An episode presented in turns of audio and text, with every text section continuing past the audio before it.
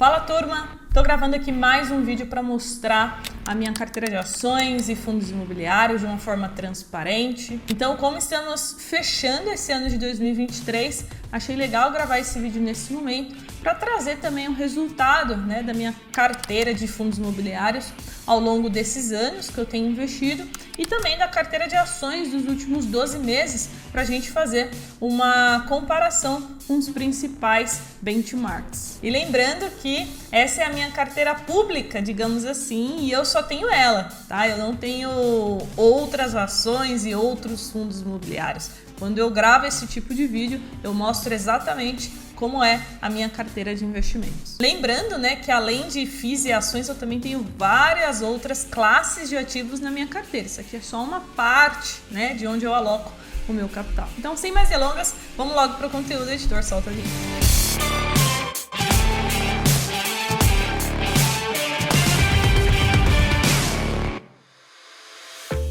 Então eu vou dividir esse vídeo aqui em três etapas, começando então com a minha carteira de fundos imobiliários, depois a gente vai para ações. E depois no final eu te conto qual a nova ação que eu adicionei para 2024, acreditando que ela irá pagar bons dividendos. Então vamos lá, fundos imobiliários, eu tenho oito FIIs na minha carteira, mais um FII infra que é um fundo de investimento que investe predominantemente ali em debêntures incentivadas. Então, falando dos fundos imobiliários, né, dos oito ativos, eu tenho seis fundos imobiliários de tijolo e apenas dois fundos imobiliários de papel. Então tem alguns fundos imobiliários que são mais recentes na minha carteira e tem alguns que eu mantenho desde 2018, 2019, desde quando eu comecei a investir. Então aqui eu vou compartilhar né, os ativos com vocês e também a valorização ao longo do tempo, né? Considerando então o ganho de capital mais os dividendos, né? Porque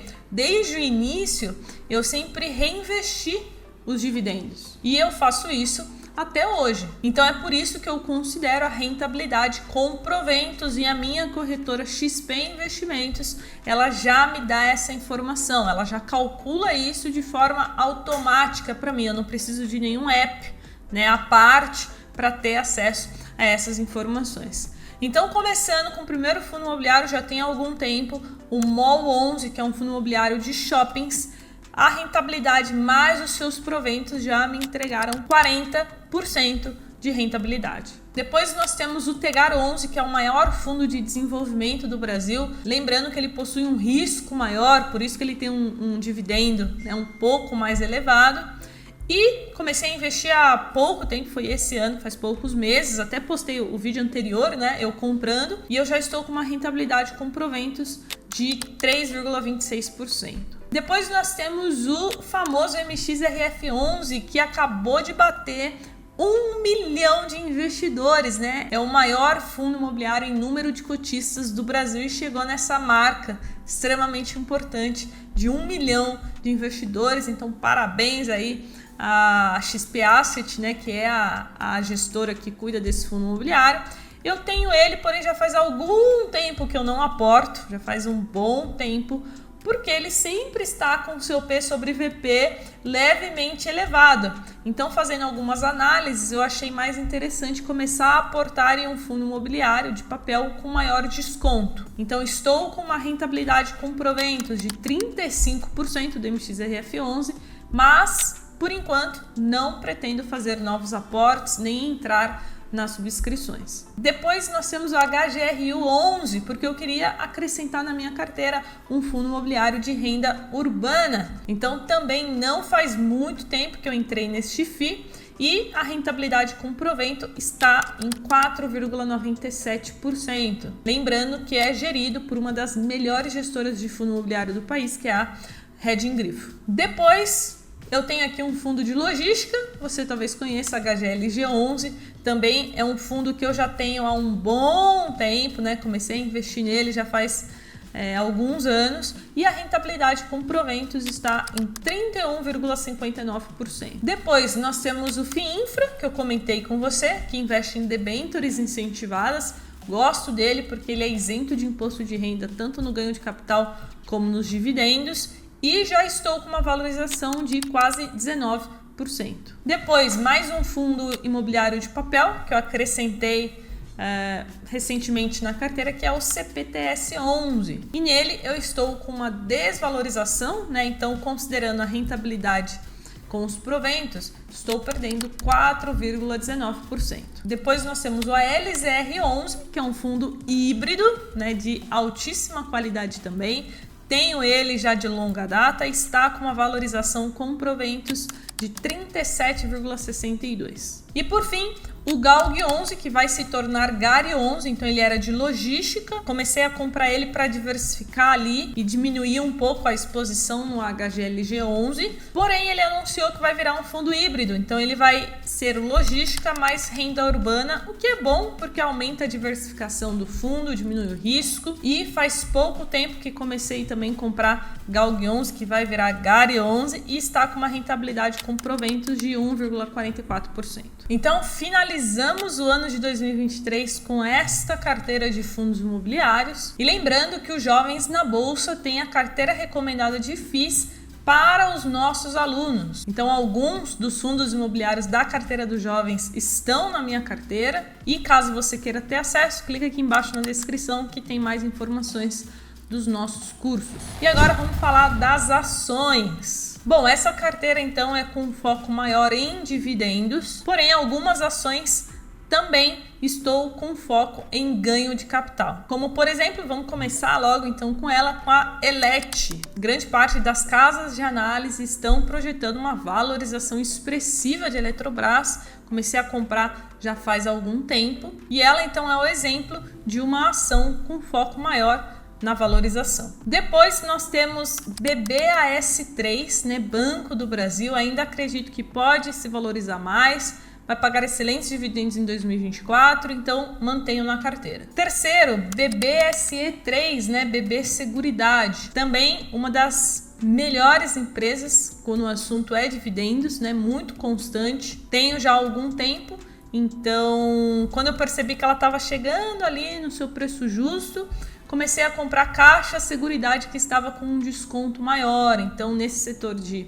seguros, eu tenho BB Seguridade e Caixa Seguridade, né? CXSE3. Quinta ação GGBR4, Gerdau. Essa aqui teve uma forte desvalorização, mas a expectativa de dividendos para 2024 é bem interessante. Então é uma ação que está nas carteiras recomendadas né, para dividendos e por conta dessa queda aproveitei para estar comprando. Em sexto lugar, Clabin, KLBN 11, né? Eu gosto do final 11 porque tem maior liquidez e também é uma empresa com foco em dividendos. Saiu alguns resultados, né, não tão bons como o mercado esperava, mas ainda assim acredito que vai pagar bons dividendos para 2024. Permaneço com ela na carteira. Em sétimo, Taesa, que também esperamos bons dividendos, porém preferi vender um pouco de Taesa, né? Tava com uma exposição bem relevante, era uma das maiores posições da carteira para comprar uma outra elétrica. Então mantenho Taesa, mas comecei a investir em uma outra elétrica que também vai pagar bons dividendos, vou falar já já para vocês. E por fim, Vale 3 também está em muitas carteiras recomendadas, né, para dividendos para 2024. Então, mantenho na carteira. E por fim, né, para quem assistiu o último vídeo, né, da minha carteira de ações, viu que eu tinha INPR 32, que é Banco Inter. Porém, chegou a mais de 100% de valorização, o Banco Inter subiu muito.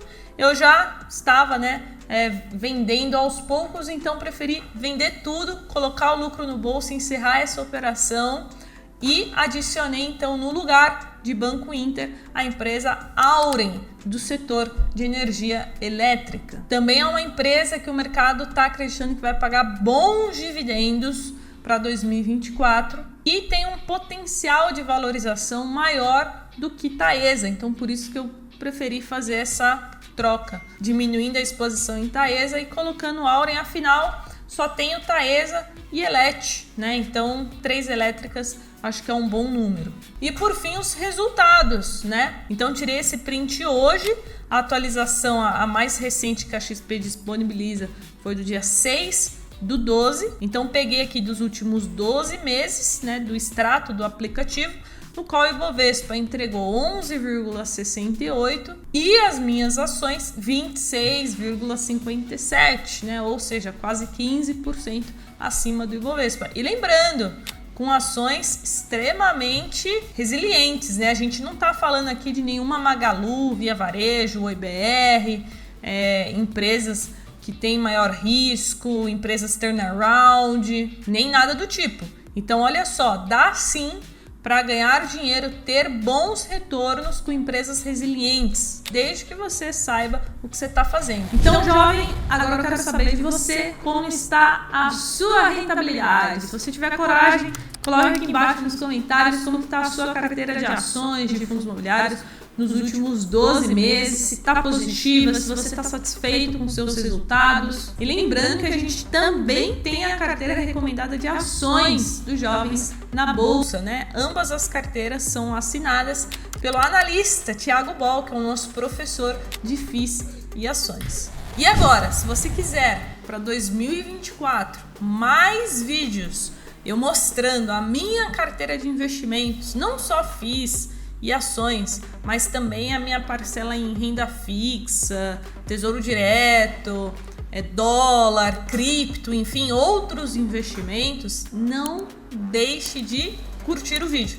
Porque assim eu vou entender, o YouTube vai entregar esse vídeo para mais pessoas, então eu vou procurar trazer mais vídeos mostrando né, os meus investimentos e os meus resultados. E não se esqueça, também cobre aquele influencer que você acompanha, porque a maioria não ganha dinheiro com investimentos. Então é isso, a gente vai finalizando esse ano, a gente se vê em 2024, bons investimentos e até o próximo vídeo.